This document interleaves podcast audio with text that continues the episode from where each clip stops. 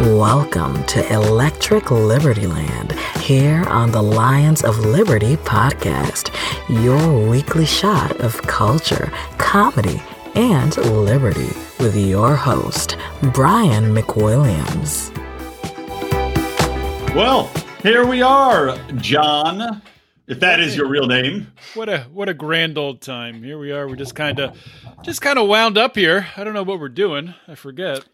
We're doing the Lord's work, man. That's what we're doing. We're doing the Lord's work by coming together here and answering questions that were posed to us because we had a call. And apologies, it's taken so long to get to this. We've been busy, busy people, but we put a call out and said, hey, if you write us a five star review on iTunes, we will do a special show wherein we answer your questions. So we got to go back a ways. I think the first one we're answering is from the end of July, but we were going to answer questions and people can continue to do this. We will continue to answer these, you know, every every few months. So tr- hopefully we'll try to do it quarterly, but write us a five-star review on iTunes, pose a question, and ideally the three Lions of Liberty will answer it. However, we got big timed, didn't we, John? big time by one of our uh, our dickhead cohorts here who's not on the show.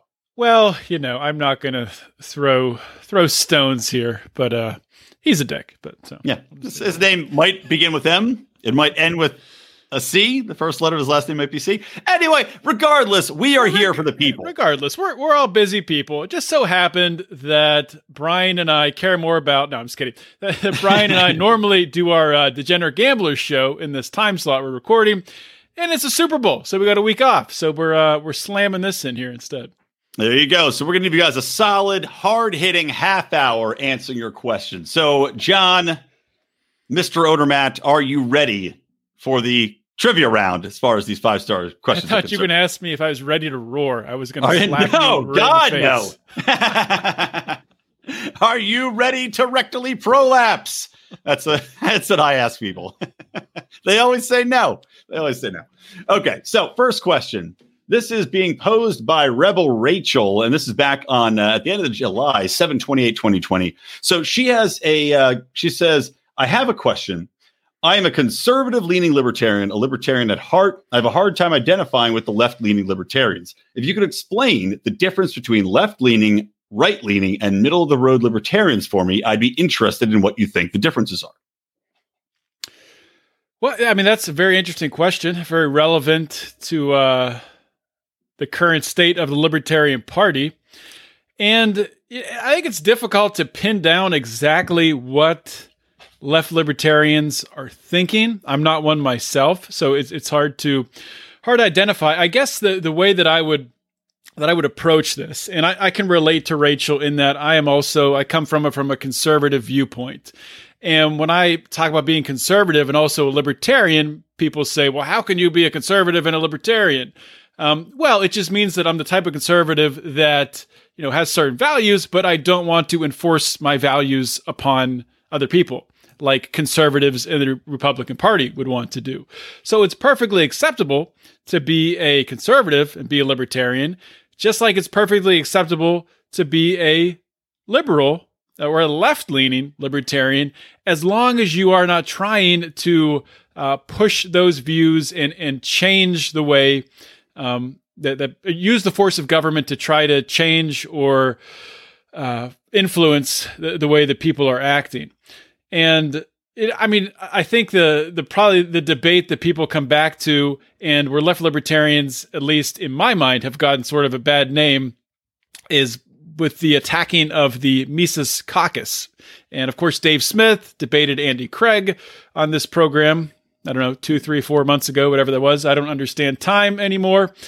But uh, what it turns into is these left libertarians um, end up calling the rest of the Libertarian Party or right libertarians, whatever, end up calling uh, people like Dave Smith Nazis and uh, and names like that, just for the simple fact that someone like Dave Smith would say that you know what we we believe in uncensored speech and if somebody says something, uh, you know, that might be offensive or might uh, rub people the wrong way, uh, as long as you're not exerting force against someone else, it's perfectly fine to do that. So I don't know. What's what's your take on it, Brian? Well, I'll I'll go a little bit more pragmatic because you took it a, a, a I think a direction that needed to be discussed, but I'll go from it at it a little bit more I think simplistically when I when we're defining it. For me, I would say, I mean, I am a right leaning libertarian, and what I view as right leaning tends to be more in the pure vein of a Rothbardian libertarian, uh, somebody that's more anarcho capitalist and towards more towards the anarchical side. Mm-hmm. So for me, that's right leaning. A centrist to me would be more of I guess uh, the pragmatic caucus would be centrist, even though I find them to be attacking Mises as well, as Odie referenced. But I, I view a centrist more as we, you know, sticking to the foundational principles, the non-aggression principle, but fairly simplistic in the way that they view things. Like they don't really want to upset the cart. Probably most of them are minarchists, for example, is a centrist libertarian to me. Um, you're probably looking at people who don't necessarily want to wade into a lot of battles as far as taking on you know uh, the the language of the left or fighting with with necessarily um, cultural topics and race topics there are more people that are looking at simply lessening the size of government live and let live type of governance and they don't really care about trying to force the issue to get us down to a pure anarcho state. Then on the left you have people like you know the socialists like the mike shipleys of the world um, and and also people that you know like andy craig's who might be a little bit more willing to engage in the culture wars and are pushing for more equality on a level that we would not say is is actually the application of equality it's more of the social engineering aspect of left libertarianism mm-hmm. is trying to be a little bit more in my opinion authoritarian as enforcing a lot of cultural um, reflections that they feel need to happen. But in in my opinion, also are violating a lot of the main issues that are involved within the non-aggression principle because you are forcing people to adopt your way of looking at things and you're trying to damage them by coming at them and calling them bigots and racists and whatever else. Now, that how does that work out? I mean, do you think that sums it up pretty well, Odie? Yeah, I, I think m- maybe a piece of it too is you know the view on property rights. I mean, really hmm. coming yeah. from the uh, the the right view, or I shouldn't say it that way. The right coming, right view, c- coming from the uh, Rothbardian view. Um, you know, it would it, libertarianism is based in property rights. Property rights really is the foundation, and then you have on the left. Um, that's sort of thrown out the window as you have this rent is theft movement, yeah. and uh, they're willing to you know get the government involved in order to uh, you know come down on the evil landlords and uh, re- regulate things to an evil to an even playing field, things things of that nature. And of course, everything's nuanced. Not everyone on the left thinks that way. Not every, not everyone on the right. Yeah, we're speaking in broad way, broad but, terms, as is the nature of the question. Yeah. Okay, I think we did pretty well on that one. If we didn't, Rachel, write another. Have a friend write a five star review and ask for more clarification. Uh, you want to read the next question?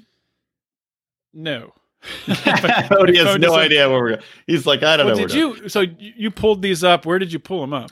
I'm pulling up. I sent you a link. So these, I'm looking at the uh, our Apple Podcast page. Gotcha. On yeah, on my desktop. So the next one coming up is from Sir Thomas Fairfax II. It was left on 731 2020. Uh, he says. My question for the show is while I'm a libertarian, I strongly disagree with keeping the American military neutral. Leaving many countries to their own devices could prove a huge error. If Iraq can build a hydrogen bomb, not only could they kill thousands of people, but they could knock the Earth off its axis. If you doubt this, look it up. I don't know. I'm not. I'm not going to look at whether or not the hydrogen bomb can knock the Earth off its axis. However, I will take a stab at, addressing the uh, the concern in the primary question. Are we so, even you know, sure that hydrogen bombs are real? I mean, aha! Agreed. Is that was that an Owen, Owen Benjamin theory? Yes, that's never, definitely. Never... Uh, he, I think he did a whole podcast with Dave Smith on that. A couple, yeah, of, yeah, like a year or um, ago. so, in regards to the military neutral, I mean, for me, and, and I think, I think John, you and I might have had a little bit of difference in opinion on this back in the day at one point, but for me, I believe that the military absolutely has to be neutral. I don't believe in. Uh, actually, I, I, think I know what we we settled on, which is works both ways. But anyway, I believe that it has to be neutral. I don't think that we have a, a prerogative. I don't think we owe an obligation to any other nation to get involved in anything that they're doing.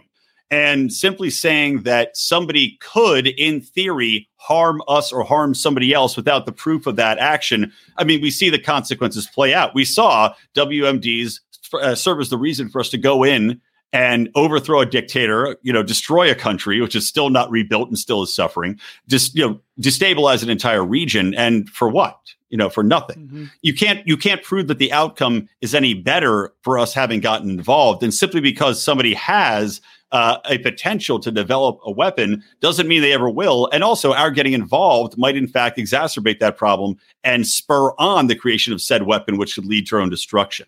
And John, I remember you and I were talking about this uh, way long ago, years ago, where it's kind of like that question of if you hear your neighbor beating his wife, do you intervene? Right. Mm-hmm. And it comes down, I think, to a matter of personal prerogative. If you believe that the other country is doing something evil and you want to personally go, that's your prerogative. But for me, for my tax dollars and my military, I can't condone that.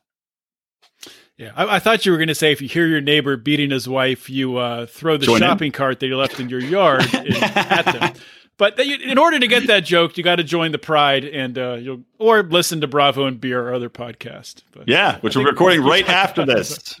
Yeah, but I, I think yeah, I mean, I think I changed. The, I'll change the way that I answer this question to to kind of agree with you and then kind of just set the stage for if we lived in a more free society, what it, what, what I would say. But Mm-hmm. Yeah, under the current constructs of our government, you know, we have a wildly corrupt government that is controlled by the military industrial complex.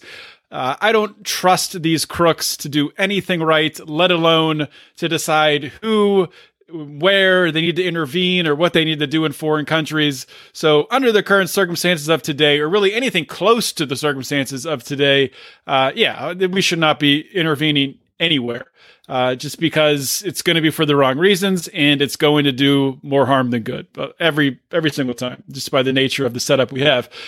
But if we lived in like more of a, you know, I know way back in the day, uh, Mark interviewed uh, Shane Whistler on this. He's he he's interviewed quite a, quite a few different different uh, different characters on talking about things like city states and and other ways to set up a more voluntary government and if you had like a, a city state government and then city states could you know opt in voluntar- voluntarily to have a uh, you know a more robust uh, federal type government but voluntary between you know city states to come up and form a, a common military uh, that you could uh, you know protect your common interests a situation like that, yeah, of, of, course, because it would it would be based on consent, and at the end of the mm day, mm-hmm. it comes down to to consent. And in the current system, we have zero consent. We have our tax dollars uh, stolen from us, and if you've seen our "Taxation is Death" T-shirt, then uh, you know what we're talking about. If you haven't seen it, go to lionsofliberty.store and go buy one, and uh, your friends will love it. Actually, I was wearing one yesterday over at my friend's house, who is a uh, Trump supporter and he said, I love that shirt. That shirt's awesome. So it's catching on. Taxation is dead. and then you punched him in the face and he said, if you really loved it, you would have stopped Trump from bombing Yemen. exactly.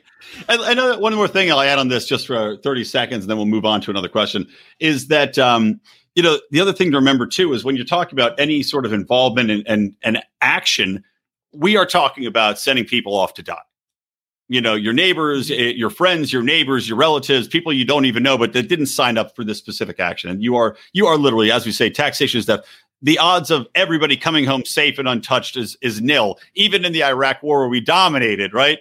We had more casualties from friendly fire. I think still 3000 americans died. So eh, you know are you comfortable sending men off to die eh, based upon an unknown Real quick, since John and I took the time to record this bonus, I'm going to tell you about our other podcast, Bravo and Beer, and also play you a little clip. Check it out. As I've described it, it's uh, our irreverent, off topic, non political podcast that is absolutely hilarious. Take a listen and then go ahead, hit that subscribe button, give us a five star review if you'd be so kind. And uh, I guarantee you're going to love it. You're going to cream your jeans. All right.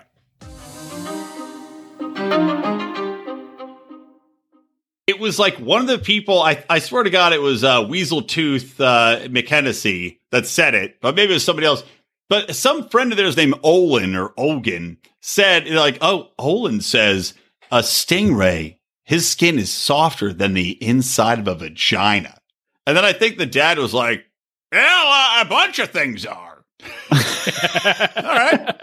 All right. When you're that rich, I guess you get to experiment putting your dick in all sorts of shit.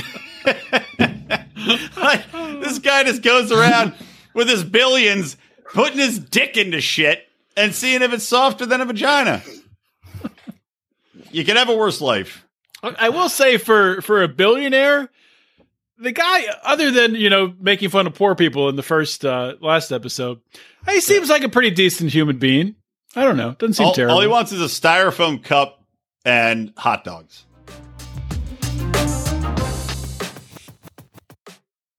Um, okay, next. Let's see. I, I can read the next one. This will be a, an easy one, I think. Okay. So. I don't know this guy's screen name. It's got some numbers and signs and things. Is, he Swedish? I say something. basically, I, I don't know. A lot Is of runes. Swedish? There's a lot of runes in his name. Um, and we might be looking at different ones. I'm talking about the one that says uh, these guys are great, and Yeah, I, I see seven, a V symbol, money symbol.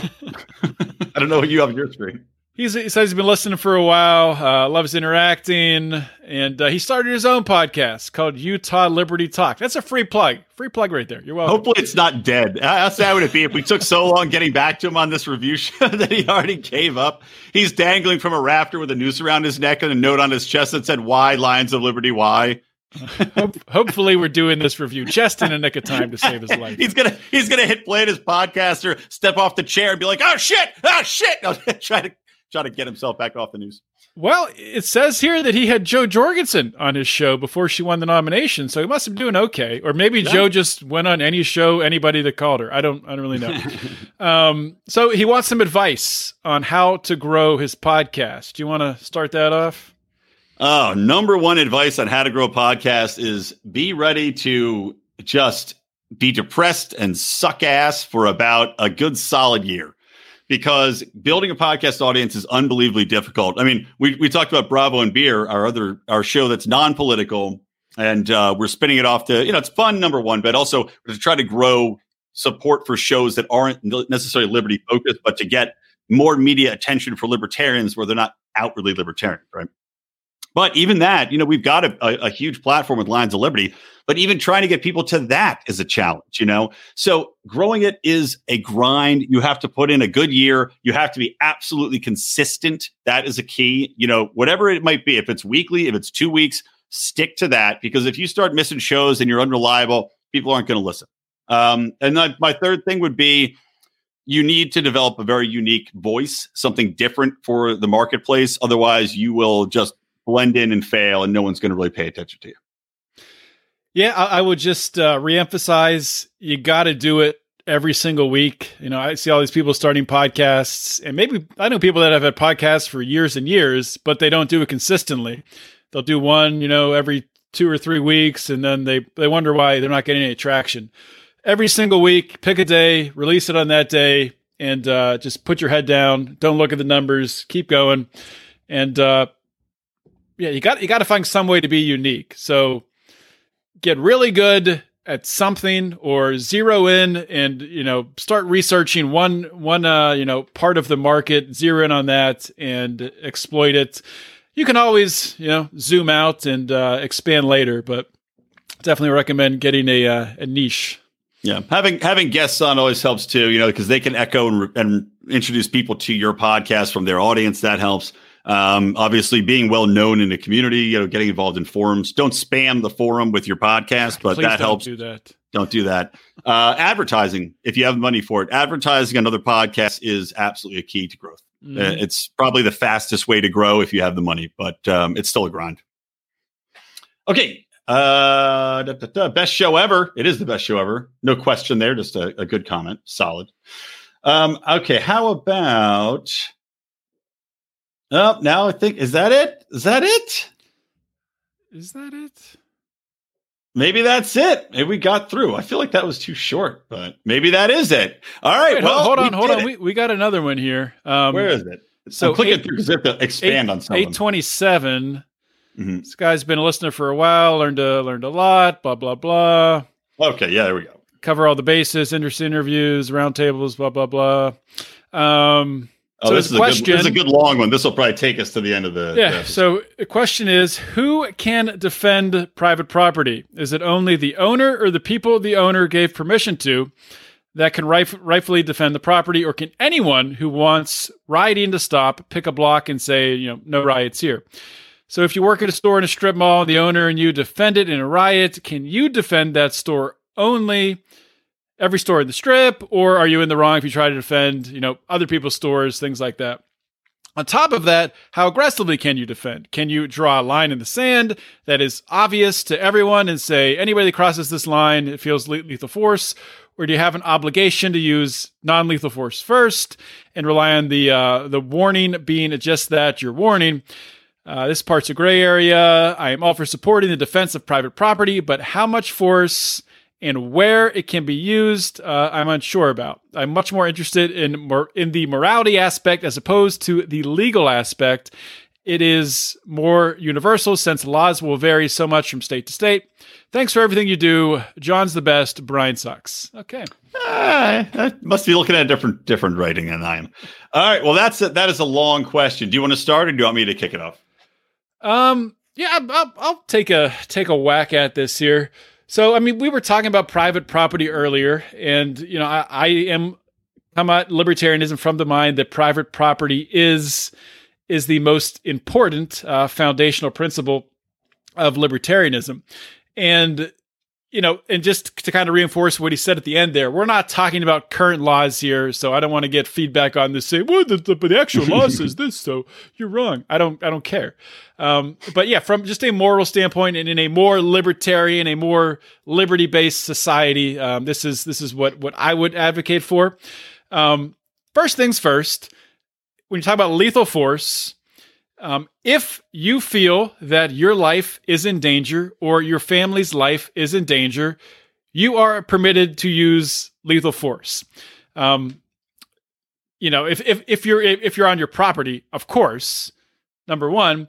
But I would also argue, I mean, from a moral standpoint, if even if you're not on your own property, if somebody's attacking you or attacking your family, you are permitted to use lethal force to to stop them.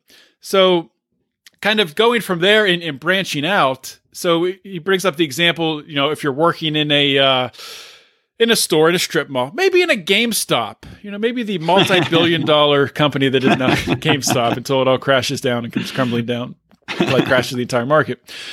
But so say you're working in a uh, in, in a GameStop and somebody comes in and they start stealing a bunch of shit so, what are you allowed to do to to defend it? Can you just shoot him, shoot him in the head, and say, "Well, you're not getting that game, you asshole! I killed you, you idiot."